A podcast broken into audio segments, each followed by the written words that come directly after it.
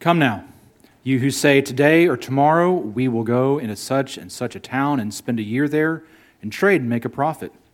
Yet you do not know what tomorrow will bring. What is your life? For you are a mist that appears for a little time and then vanishes. Instead, you ought to say, If the Lord wills, we will live and do this or that. As it is, you boast in your arrogance. All such boasting is evil. So whoever knows the right thing to do and fails to do it, for him it is sin. The word of the Lord. Last week, we saw that James is concerned about the churches to whom he is writing and that they are becoming too friendly or too oriented toward the world. And James drew a stark distinction that one can choose to be a friend of the world, in which case one makes oneself an enemy of God, or one can be a friend of God. We said the difference is that when one begins to love the world too much, even the good things in the world too much, or loves a bad thing, then their loves go in a wrong direction, which alienate them from God, and you begin to become God's enemy. Now remember, James is writing to people in the church. He's writing to ultimately us, in which we have the same temptation to become too friendly with the world. Now, we need to be somewhat careful and nuanced in the sense that it's not wrong to love things in the world. God has made the creation good, He has declared it to be good. Uh, we are invited to participate in its fruits and enjoy it. But the problem arises when we begin to seek things that only God can offer to us in the midst of the world. There's nothing wrong with loving a good TV show. The arts can be a great forum to uh, enjoy drama and to reflect upon life and to think in new ways. But uh, I know of one person who who disappears into the television. They come to a place and they say to themselves, I'm tired, I'm frustrated, the world is a bit overwhelming. And I will go and turn the TV on and vanish into that place. And so the TV becomes bigger and more expansive in their life. And if you hear their line of thinking, what they're doing is saying, I need rest, I need peace, I'm going to seek it by disappearing into into various television shows. So what they're doing is saying, you know, ultimately a Christian would confess, I only find true peace and true rest in God, but I'm going to seek it now in the thing of this world. And we, when we make decisions like that, we start to become friends with the world, and that alienates us from God. Even more so, James says very harshly, but it's a harshness that we need to hear that we make ourselves, we choose to be enemies of God when we desire that kind of friendliness with the world. Now, James continues today, even our passage, in the same uh, line of thought, but he wants to consider it and apply it from a different angle. And essentially, the question that James poses to us today is what place does God take in your life? What role does he play as you think about your agenda and your goals and you plan for the future? Is that something that is informed by God, his character, and his kingdom? Or is it something that you largely decide upon and you sprinkle God in wherever you might after the fact, like you might sprinkle sprinkles on uh, you know, a heaping pile of ice cream? It's an afterthought, it's an addition that doesn't really add to the real thing. So, in terms of asking where is God in place uh, in terms of our life, you know, what, what degree of attention do we give him? It's the same question in the background that we saw last week. Are you a friend of God's or are you a friend with the world? Realize for John that or for John, for James that's a very stark choice. You're going to go in one direction or the other. And today to see it, to break the passage down, really I just first I want to consider the fragility of life, right? And then secondly, the will of the Lord. The first half will be about the brevity, the fragility of life, and then we'll consider James's teaching on God's will or the Lord's will. So, if you look at verse 13, James begins by writing, Come now, you who say, Today or tomorrow we will go into such and such a town and spend a year there and trade and make a profit. Now, we have to say that there's nothing wrong with planning. Right? If you read uh, James too literally or superficially, you might say, Oh, I can never plan anything. And that's not what James is after. The apostles and the kings and the prophets, Jesus himself, makes plans about how the future should play out. So, if James's first concern is not planning simply per se, what is his concern? what's going on in the church when he addresses the planning about today and tomorrow and going to a city and making certain business. Why is James worried about that line of thinking in the context of the church? Well, he highlights two different issues that are neglected in the line of thinking that's going on in the church. If you look at verse 14, first, you have no idea what tomorrow will bring. You just don't. Uh, Tim spoke well to it in the sense that you're not in control, you're not clairvoyant, you can't anticipate what tomorrow holds. And so that should give you a degree of humility. And secondly, you are profoundly fragile. James says you are a mist. Uh, it could also be translated as a wisp of smoke. You're here for a moment and then you're gone.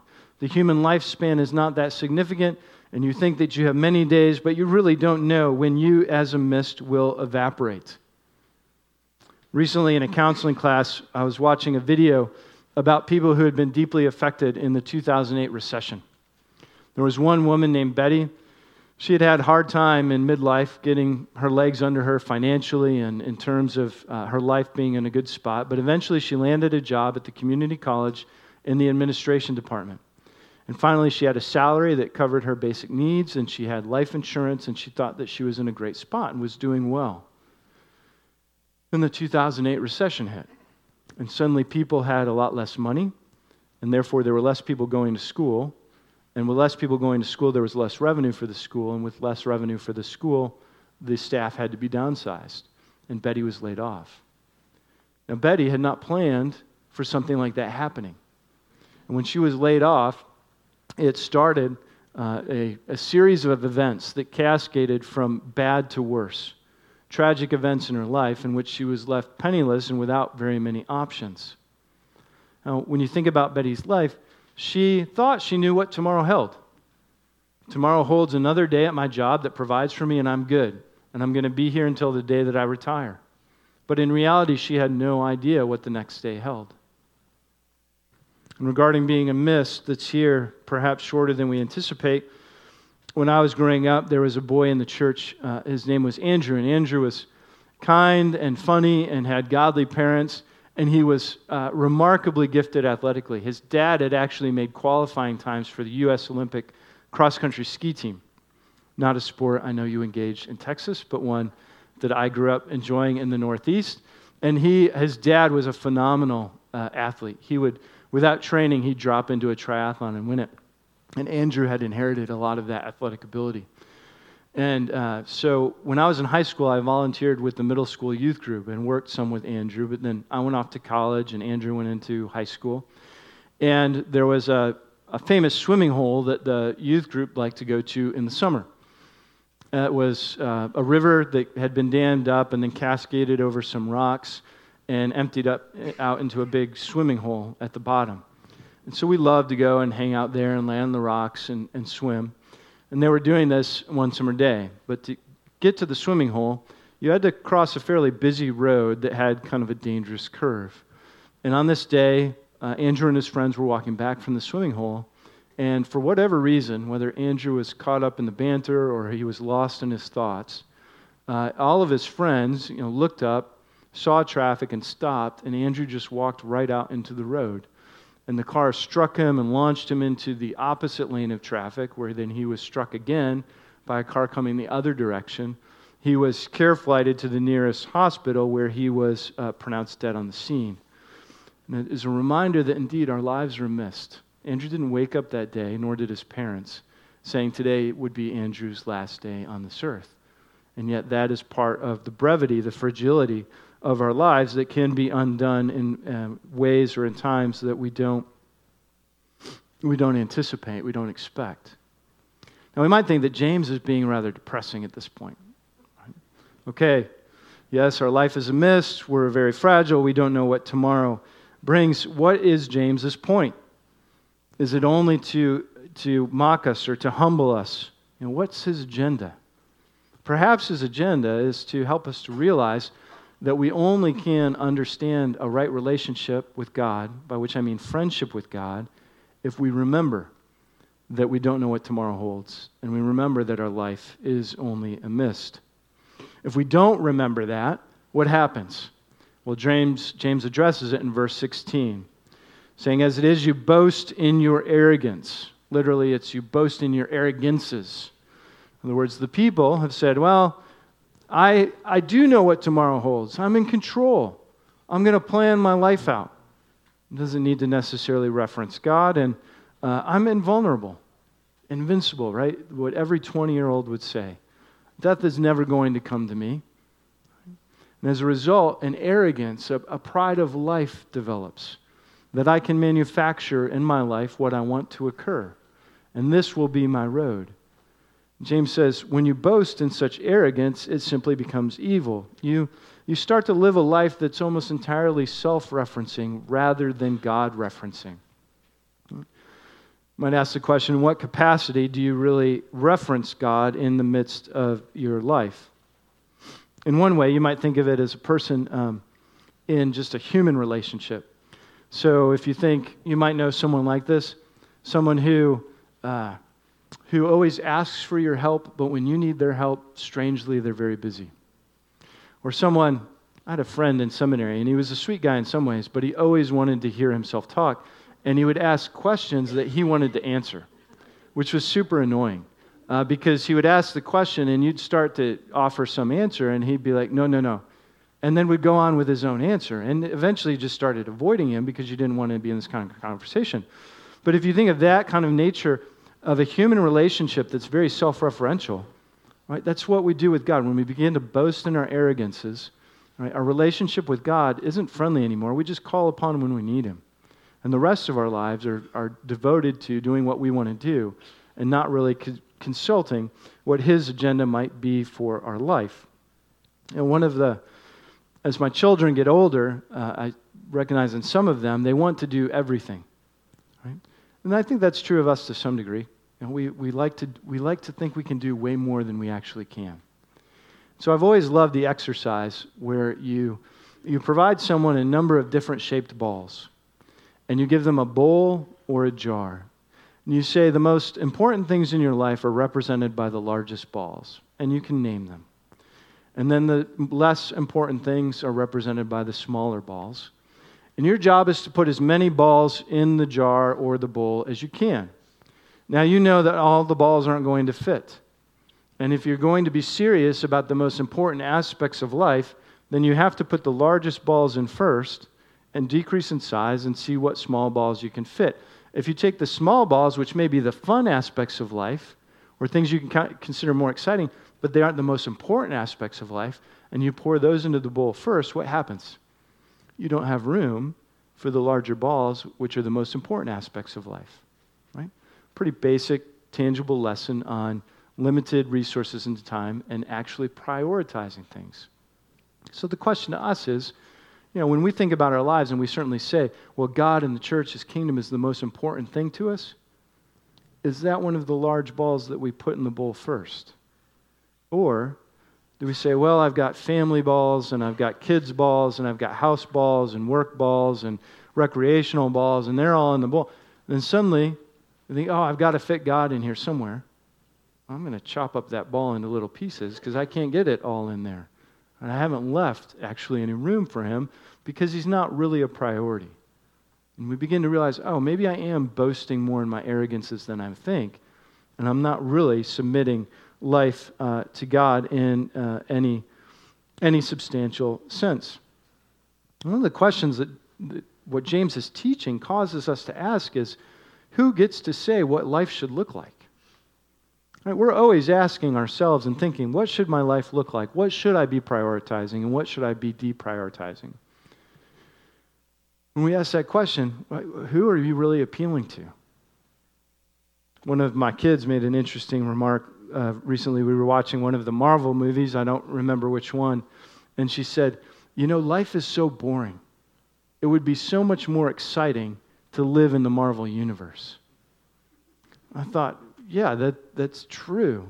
Then I started to think, you know, to what degree, as we allow certain things to come in, you know, entertainment or media, and they focus on a certain picture of life, to what degree then do we become disenchanted with our own lives because by comparison they seem quite boring? So if I watch the Grammys and watch the Oscars and follow media and watch the greatest athletes in the world and am filled with all of these stories of what success looks like culturally for the top 3% of society. And then I look at my own life, I think, well, goodness, my life isn't very exciting. I haven't achieved very much. I'm not nearly as accomplished. And we can find ourselves being put in a place, you know, depending on what our reference is for what a good and important and significant life looks like, we can find ourselves in a place of despondency or depression or needing to escape because my life is so disappointing. One psychologist has said this has become a, a, prevalent and pervasive problem, particularly in Western society, because we're inundated with images of success that aren't real. They belong only to a very tiny portion of society. And yet we're exposed to them so pervasively that we begin, even subconsciously, to think that those stories are the norm. He coined a term, said, uh, coined, the, coined the term the good enough life. And by that, he doesn't mean that you should settle for mediocrity. But what he's saying is if you stopped thinking that life should look like all of these stories of uber success and simply realize that your life is good enough, particularly if it's a life that's informed by being a friend with God, then that's a life worth living. It's a life that's actually freed from following the false standards of success in this world. It's so, if you stop and think about it for a minute, it's so funny in the sense that to be a disciple of Jesus, what are the standards of success? Humility, self forgetfulness, considering others more important than yourself, picking up your cross and following after Him. What do those things have in common with cultural success? Nothing. I can either decide that I'm going to be successful in the world's standards and be a friend with the world, or I'm going to be successful by God's standards and be a friend with God. I can't do both. It's one or the other. And to be a friend with God is the only way to actually find peace. And this is, of course, what James is driving to as he begins to describe this notion of what does it mean to take the Lord's will seriously as we think about and plan life and set goals. You know, where does God fit in your life? In verse 15, in contrast to the planning that happened in verse 13, James says, Instead, you ought to say, if the Lord wills, we will do this or that. And James is driving at this notion that we should be living in a posture where everything we do begins with consulting or considering what is God's will and His agenda. What does the church and the kingdom say to whatever I might be planning or seeking out to do? Now, uh, one thing that must be said I don't want you to become this kind of person. Over the years, I've known a few people who read this verse and they decided that the way to live out this verse was simply to add at the every time they made every time they made any kind of plan, Lord willing. So I had a friend in college who I kid you not, he'd say, "I'll meet you for lunch today at noon, Lord willing." Right? I'm going to get up tomorrow morning and go to class, Lord willing. It drove me crazy and complete nonsense, right? Hopefully, none of us are thinking that that's what James is after uh, in this notion. He's after a, a, cha- a transformation of heart, a posture in which we really are seeking God's will as it informs everything uh, that we might be doing.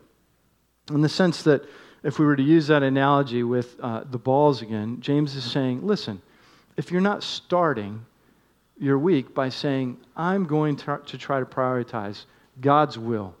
And what would that look like for the week coming up, or the month, or the year? If you don't start at that place, then how serious are you about God's will? How often are you allowing all the other priorities of life to crowd out and push real devotion uh, to God and following after Him?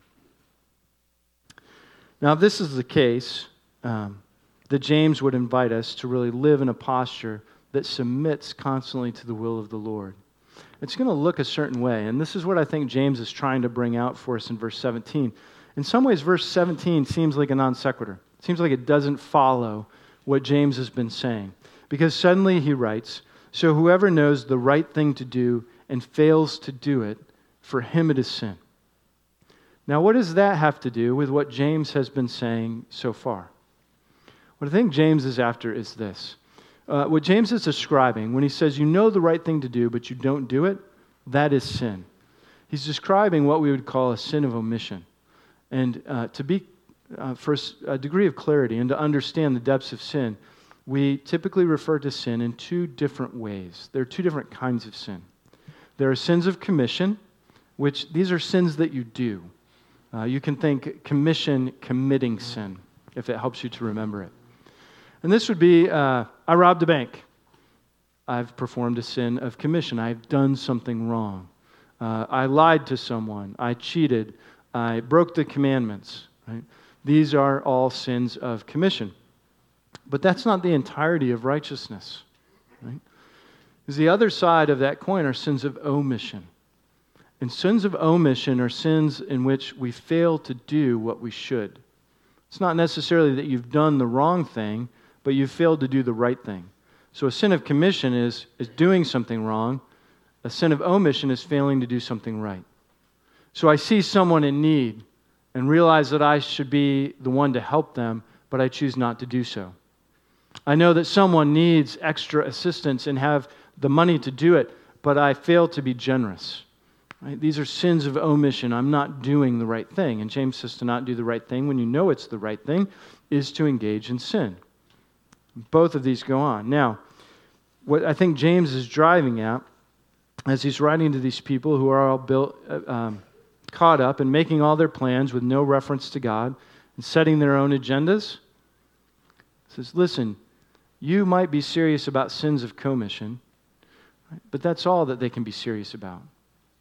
Because if you think about people you know who are very busy with their own lives and who set their own agendas and don't live in submission to the will of God, they very often speak of sin in this fashion. I haven't done anything, any gross sin lately.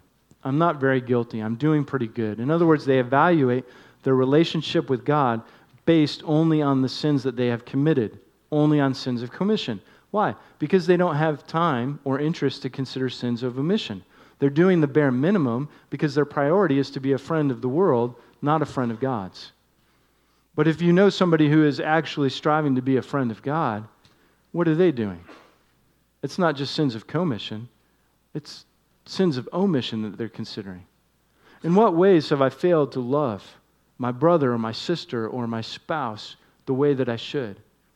In what ways have I failed to consider others more important than myself? In what ways have I failed to love God and neighbor above all things? Um, those questions take a lot of time and a lot of energy and a lot of repentance. But that's what it looks like to take a relationship with God seriously and to really pursue being a friend of God. If you, all the repenting you're doing is over sins of commission and not repenting over sins of omission, then really, how friendly are you with God? Right? You're just you're managing a relationship out of which you think you get certain benefits if you're only repenting from sins of commission. But if you want to be truly intimate with God and to know Him more deeply, then you better believe every day you're asking and repenting of ways in which you have failed to do the right thing, even when you know it. This is a picture of what it means to truly be a friend of God. You know, we think of uh, Jesus, and when we think of his righteousness and how the cross is effective, uh, we often have the tendency to say, well, and I might ask you, you know, just to think, why, why is Jesus perfect? How do we understand his perfection? And more often than not, you'll hear the answer well, Jesus was perfectly obedient to the law. He never broke it, he kept it perfectly. And that's, when we talk about that, what we're talking about is Jesus never performed any sins of commission. And that's absolutely true. Right? Jesus did not sin any sins of commission. But when you read the New Testament authors, and you go to places where the New Testament authors want to talk about how the cross of Jesus is effective and how atonement happens for us, more often than not, they do not stress that Jesus avoided sins of commission. They stress that he avoided sins of omission. In other words, yes, it's important that Jesus kept the law perfectly, but what's more important is that he went to the cross in humility and obedience even though he didn't have to. Right? That's not a sin of commission. Jesus is asking, what does it mean to truly surrender to the will of the Father so that I would love him perfectly and be obedient in all things? Well, I would go to the cross. Now, that's not doing something wrong, that's knowing the right thing to do and actually doing it. Paul's a good example of this when he writes in Philippians 2, speaking of Jesus and the cross. And being found in human form, he humbled himself by becoming obedient to the point of death, even death on a cross. So Paul wants to tell the Philippians do you know why Jesus is so significant and why his death and resurrection actually work? It is because, from one perspective, that Jesus so readily submitted himself to the will of the Father that he did not commit any sins of omission. He always asked, What would honor the Father? And what would it be? To love my neighbor as myself? Ultimately, it means that I will lay down my life on the cross, right? And be the sacrifice that God requires. And this is an invitation. This is why we can run to Him, right? Him being perfect in this sense, we don't need to wallow, right? If you bear some conviction this morning that I've got sins of commission and sins of omission, and I'm not submitting to the will of God. And I put every ball in, ball in the jar that has to do with everything I want to do before I put any ball that has anything to do with what God wants me to do in that jar. It's not something that needs to hold you down in the sense that you don't come to God this morning. Because Jesus has been perfect in that place for you. But his invitation to you, right? His invitation through James to say, what would it look like to actually live a life that is free? Free from the road of saying, I need to be, I need to define success by worldly standards, and therefore I need to make all these plans, and I need to go to this city and that city, I need to make this dollar and that dollar, and this is how my life has to come together. Maybe James would have us think that there's actually great freedom in remembering that our life is very brief that we are nothing but a wisp and we have no idea what tomorrow brings. Now, from a secular perspective, that's terrifying. Right? Everything you've invested in might be ripped from you tomorrow. But from a biblical perspective, from James's perspective, that's okay. Because in your weakness, you can rely on the one who is strong. Right? In your brevity, in your fragility, you may come to the one who is shattered on your behalf. Let's go to him this morning. Let's pray. Jesus, we marvel at your obedience. Obedience not just not to do the wrong, thing, but obedience to do the right thing. And so often we would like to excuse ourselves from doing the right thing even when we know what it is. Would you forgive us for the control that we think we have over our lives? Would you help us to remember that indeed we do not know what tomorrow holds and that life is but a mist? We thank you for redeeming this fragile and brief life into something that is eternal. But we ask by the power of your Spirit that as we approach that eternal gate, that we would be more ready for it because we have already been in practice uh, being an intimate friend with you rather than a friend of the world. We ask that you would meet us here and encourage us in this. In Christ's name, amen.